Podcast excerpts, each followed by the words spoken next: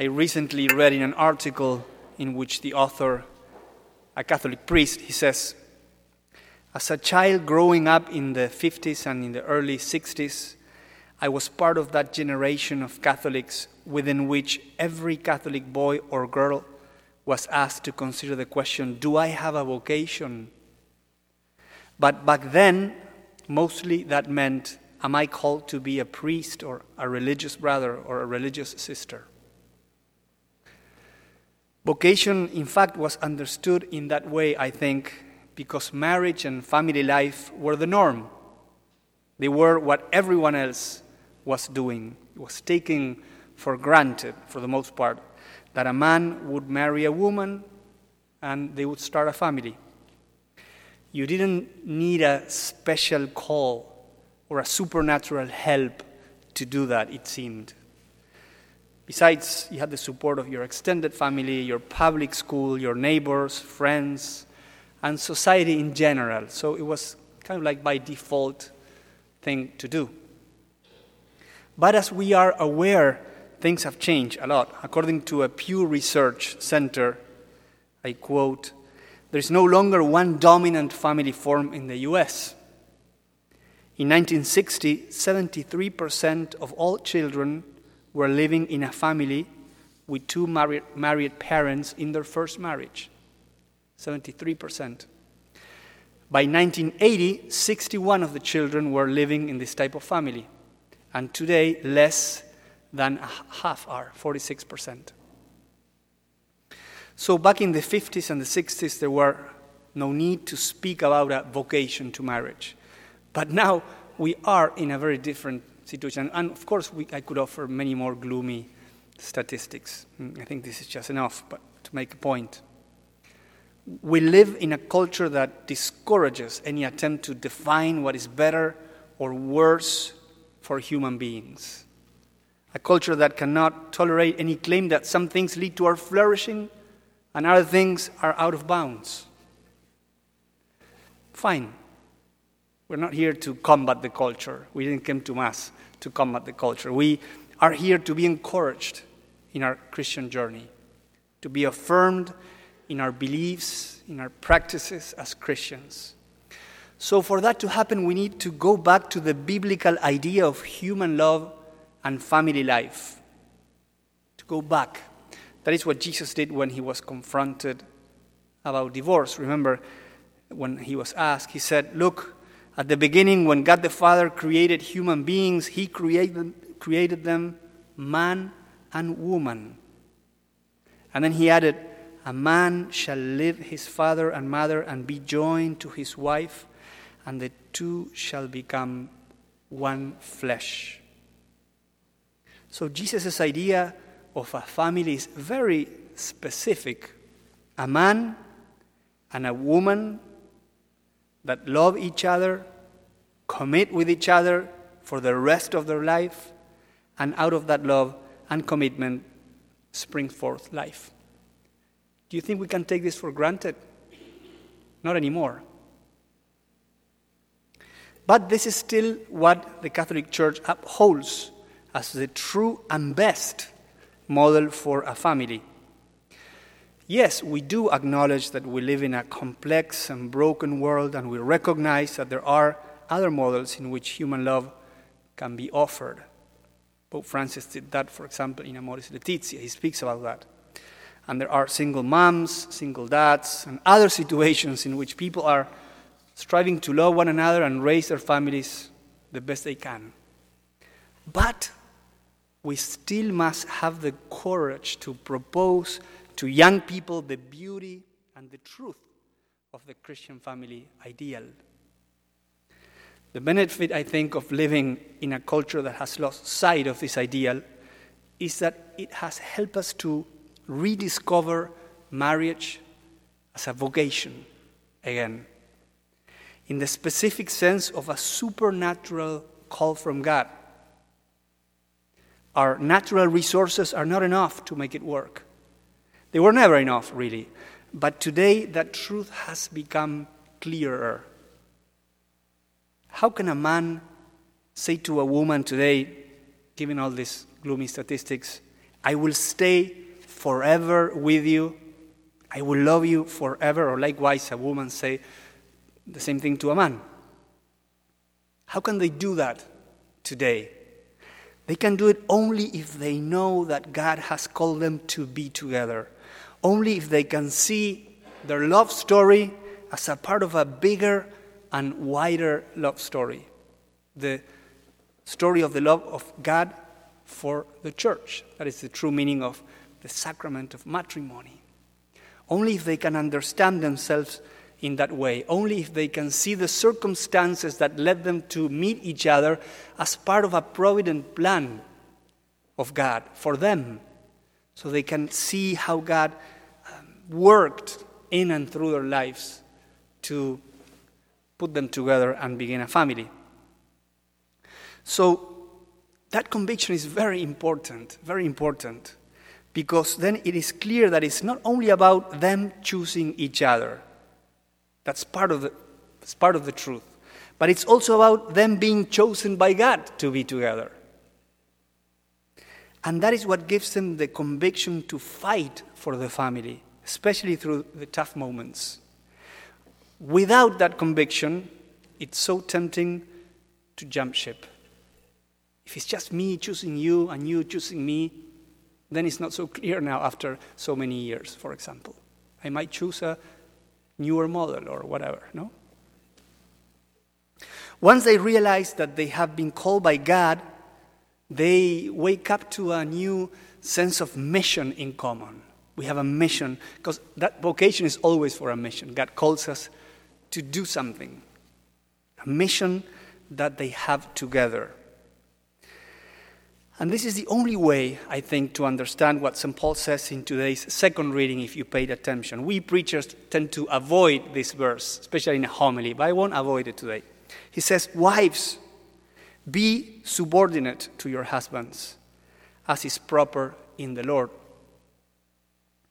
This subordination is not based on a difference in intelligence or character or dignity the accounts of creation in Genesis make it very, very clear that man and woman are created with equal dignity, equal worth, each reflecting God's glory in a different and complementary way.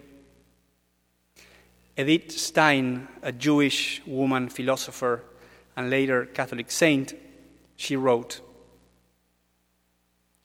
If the man is to be the leader, the head of his wife, and we can add accordingly, likewise, the head of the entire family.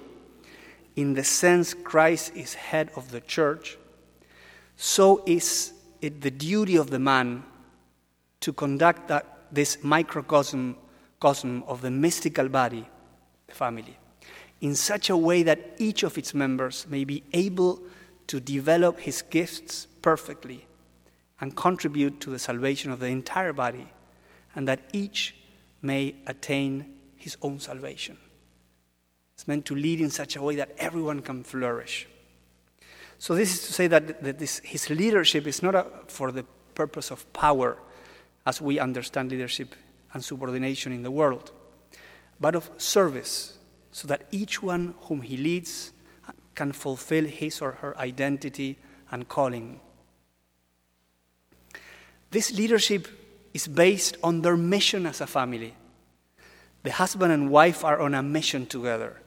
They are there for the sake of something and someone beyond themselves, their children and the ones around them.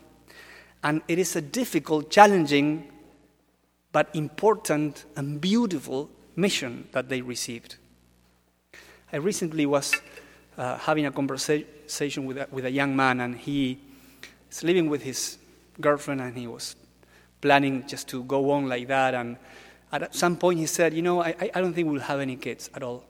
What is the point? Know? We plan to travel, we plan to be together as long as we want to, and to know the world, explore, and at some point maybe we'll, we will do something for others, but, but not, not, not now. No, we just want to enjoy each other. And I wouldn't say that that is mean or evil, but for sure it's not Christian. It's not the Christian perspective of a family. Hmm? No sense of mission, no sense of anything beyond just the two of them. They chose each other, they enjoy themselves, and that's it. But if you have this sense of mission, this changes everything. Imagine a couple that is hiking through the woods. They get lost and they need to get back home on time. Well, in that context, someone needs to take the lead. Sure, they need to discuss the plan, talk things through, but some, at some point, one has to say, let's go this way. Today, the work of God is saying, in this mission that family has, the man should take the lead. This is what happened to Joseph. The angel spoke to him and said, Take the mother and the child and go to Egypt. And then he presented himself again, and Joseph, Oh no, yes, take the mother and the child and go back to the Holy Land. It is surprising that the angel did not speak to Mary for this, because there was no doubt who was wiser and who was holier and who was the most important person in that couple, and that was Mary. And the angel has spoken to Mary before, of course, when the incarnation took place. But for this type of leadership, he spoke to Joseph. And Mary followed him.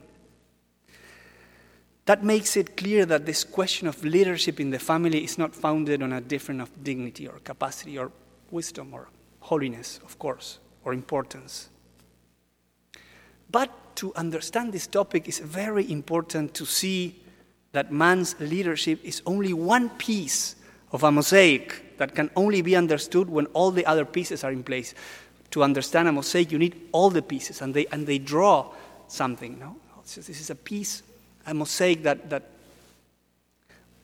that, that is about the Holy Family. And this is only one, and our families as well. And this is one piece only. The other pieces are what St. Paul speaks about in, in his letter that we just heard. Put on as God chosen ones, see, he chose us. Heartfelt compassion, kindness, humility, gentleness, patience, bearing with one another and forgiving one another. And over all this, put on love. And let the peace of Christ control your hearts. And be thankful. Let the word of Christ dwell in you richly. We could do a homily on each one of these points, of course, no? All these pieces are, are surrounding, if you want, what the topic of, of leadership in the family. And then he says specifically to the husbands Husbands, love your wives. Don't irritate your children. So, again, leadership is just one topic to be understood in the context of a family in mission that strives to live in mutual love, humility, forgiveness, peace, gratefulness, nurturing with the, this with the Word of God, and, and of course the Eucharist. A family in which there is sacrificial love. You know, in our fallen world, love is sacrificial. There's no way around it. If it's true love, because it implies putting the other first, serving the other. And also, it implies discipline. Think about this discipline gives intensity to love. Without discipline, there's no intensity in love.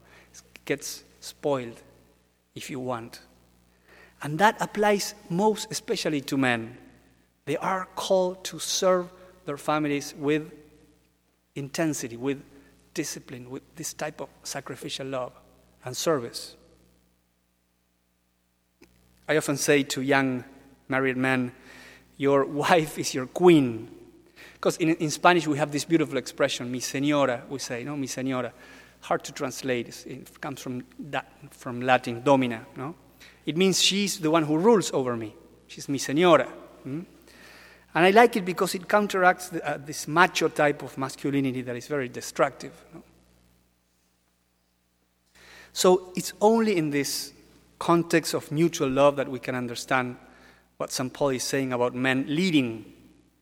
Otherwise, it wouldn't make any sense and it would become just tyranny. I agree with C.S. Lewis that women are fully capable of leading, and there are some families, because he wrote about these topics, and there are some families that where, where the woman is the leader, the spiritual leader and the leader in general. No? Mm, I, I, I'm sure you met families like that. But for the most part, even Catholic women who are successful in their careers, capable, independent, and professional, they also want a man at their side who is willing to step up and take on their responsibility as leaders of the family. I found that that is in, in most of the cases.